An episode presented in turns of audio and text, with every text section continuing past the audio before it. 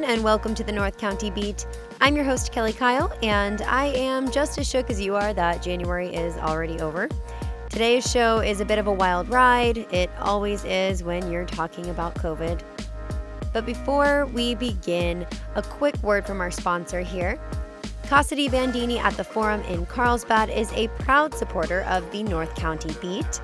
They are currently open for takeout, so you can get all the fresh, authentic flavors you love at home, plus delicious margaritas to go. The Coast News and Casa di Bandini are teaming up to give away $50 gift cards for some great food and drink. For details, follow the Coast News on Instagram.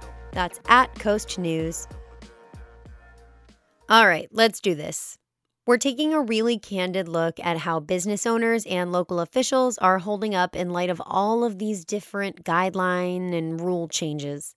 I focused on those in the food and beverage industry for this episode. Now, when I started producing this, outdoor dining wasn't allowed. Today, we are announcing uh, and introducing a regional stay at home order in the state of California fundamentally predicated on the need to stop gathering with people outside of your household. And as I was scripting this, the restriction was lifted on outdoor dining. Let me just jump right into the news of the day. Effective immediately, all the regions uh, in the state of California, all regions effective immediately, are no longer in the stay at home order. But depending on where you went a few weeks ago, it was hard to know just what the rules were.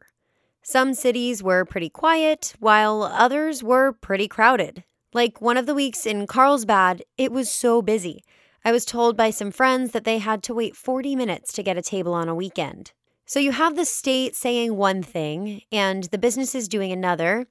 And in the middle, you have the cities trying to figure out what they could do to keep residents and small businesses healthy. Then, of course, there's the everyday customer who, by this point, is just plain lost. If you're just a regular person like most people are, I can't even, you probably, I cannot even believe how confused you must be. Dandy Bagby and her husband Jeff are the owners of Bagby Beer Co. in Oceanside. The December stay at home orders prohibited any dine in, so they switched to takeout. But some neighboring restaurants remained open, and that created more confusion. And it cannot make any sense to people. It doesn't make a lot of sense to us, you know, let alone you're just a, you know, a regular person who's like, oh yeah, I want to go get a pizza at Bagby. What do you mean you're not open? What do you mean I can't come in? Why not? Those guys are open. How come you're not open? And it's, it's been, it's been really challenging, honestly. Bagby Beer Co. operates out of this massive warehouse space that used to be a BMW dealership. Bagby loves the vibe that they've created there and says it's a big part of why people come. Despite that, she thought that switching back to takeout during the December stay at home orders was the right thing to do. Defying the orders didn't really cross her mind. So when the close down happened again in December, it was like, okay, everybody's going to go home for a few weeks. We can probably compete with this to go pick up model, which we think works really well and people really like it. But as they quickly realized, people were not staying home, and many restaurants catered to that, which made it awkward when some potential customers would call Bagby. People were calling us and saying, Oh, you guys open? Uh, we're, we're open for to go only. Oh, so we can't come and dine in? No. Oh, well, do you know where we can go to dine in? They're calling. I'm like, we're not your directory. Also, the important employees answering the phone are like, please come here. Please order from us and tip us. And I mean, can you imagine? The Bagbys just had to close their doors for a second time in January. The first was when the pandemic started in March of 2020.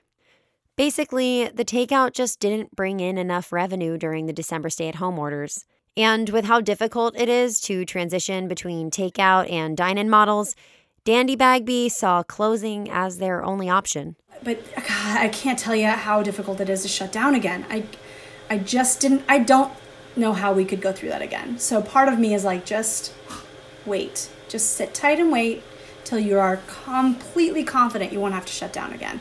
But that could be two months from now, or longer. Bagby doesn't think it's fair to leave it up to the public to save small businesses right now. She says that's just a lot to put on people's shoulders. It's too much pressure on these, again, kind, well meaning people to be like, you need to go out or these businesses are going to fail. Like, come on. That's not right. They can't. There's not enough support in the world to make up for all that's happened. Bagby is also careful not to condemn her fellow restaurant owners who did continue dining. With so little known about the virus, even now, it's hard for the state to create clear cut regulations. And people took the rules to mean different things. I think that that just it just allowed a lot of room for interpretation. It allowed a, a, lot of room for confusion and comparison that may have been fair, and some of it that may not have been fair. In terms of well, how come that pop up tent is okay, but your indoor dining room with you know two sides of roll up windows is not okay? The lack of specific language in the guidelines has created some sticky situations for restaurant owners.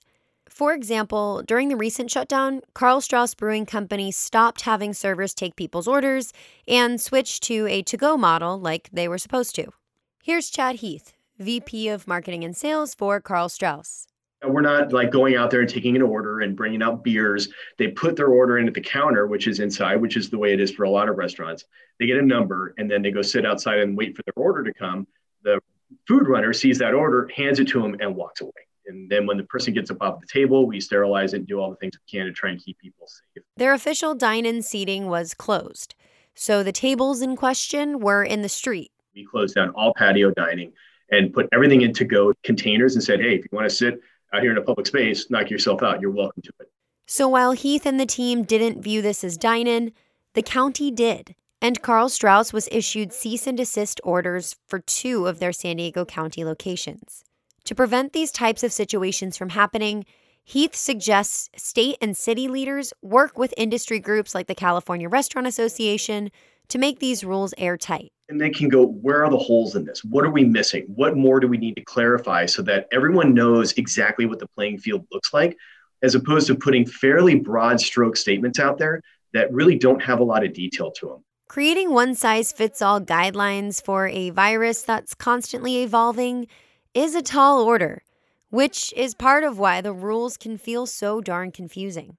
Recently, the County Board of Supervisors voted to up transparency by posting the scientific data behind their guidelines so people understand why these decisions are being made. Still, not all of the supervisors have the same approach when it comes to tackling COVID. Some, like County Supervisor Nathan Fletcher, have been more cautious about the widespread reopening efforts, especially as the new strain of COVID 19 enters the region. Fletcher encourages San Diegans to remain hopeful, reminding them that the vaccine is right around the corner. That requires us to remain vigilant, uh, to not be complacent, to continue to take all the pro- necessary precautions to slow the spread, and to have some hope uh, because of the vaccine and the increased numbers of vaccine, uh, but to have that hope motivate us to be more diligent and more focused to lower the cases uh, because we know it is not something we will have to do forever. Other county supervisors like Jim Desmond want to see businesses reopened with heightened safety measures as a way to improve the economy and people's mental health. But I think we can be safe and, and allow people, some of these people, the you know the chances for their livelihoods if they're operating their businesses safely and they're not contributing, and there's no data that shows that they're contributing to the you know increased spread of the virus, that they should be allowed to be open. And you know hospitals are an issue. We we have to deal with it, no doubt. Uh, but we also, uh, you know, maybe some of those people wouldn't be in the hospitals if their anxiety levels weren't so high because they're worried about food on their table or roof over their head, or, you know, they put their life savings into a business and now it's shut down. At the city level, councils are at the will of the state and the county when it comes to the actual rules of what can and can't be open. They really don't have a say in that. However, city governments do have a say in what enforcement looks like in their limits. I mentioned at the top of the episode how Carlsbad had been super busy a couple of weeks ago. Since then, the city made moves toward a more comprehensive approach to COVID guidelines, which was initiated by Carlsbad Councilwoman Teresa Acosta. The whole idea of having this comprehensive approach was to make sure that we're in line with the public health orders and that people are complying, but also that we're doing the same thing as uh, other cities in the county and working together collaboratively with the county. And then, of course, we want to support small businesses by having programming and incentives for them. If a business isn't compliant with the public health guidelines and they get found out, they risk losing pandemic relief money from the city and other permits that gave them the ability to do things like put tables in the street. As a small business owner herself, Acosta isn't trying to punish businesses. She wants to help them stay in compliance in order to build up the community as a whole. I'm a small business owner for the last 10 years in Carlsbad. I get it. I want to be supported. I want people to say, let's shop local and support small businesses. And I'm constantly doing that and posting on my social media and to my friends and family go support local businesses. At the same time, again, this is about community. And if we're not complying with laws meant to keep our community safe, then we are not acting like a community. Keep in mind, this is a messy situation. Deciding how to navigate a pandemic comes with many shades of gray, whether you are a business owner, a policymaker, or just someone deciding whether you should go out to dinner. For some, the decision is easy. If you're a frontline worker in an overwhelmed hospital, you have a much more grim picture of this situation. I'll be releasing a bonus interview with Dr. Kevin Shaw, who's been on our show before. He's an ICU doctor at Scripps Encinitas, and he shared with me just how crazy the hospitals are right now and how he feels the community should respond. The point is, there is a lot to unpack with the COVID 19 pandemic and how to proceed, even after a year of dealing with it. If you want to share your own experiences on how you've chosen to interact with the world during these crazy times, hit us up on Twitter at The Coast News. Until then, that's all I've got for you this week on the North County Beat. Special thanks today to all our Coast News reporters tirelessly covering the ever changing local response to this pandemic. Huge shout out to reporter Steve Puterski. If you want to read up on Carlsbad's situation, he has a ton of great reporting on what's happening there.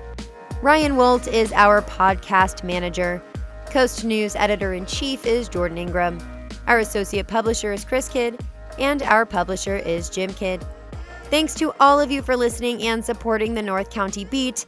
I'm your host, Kelli Kyle, and we will talk to you next time.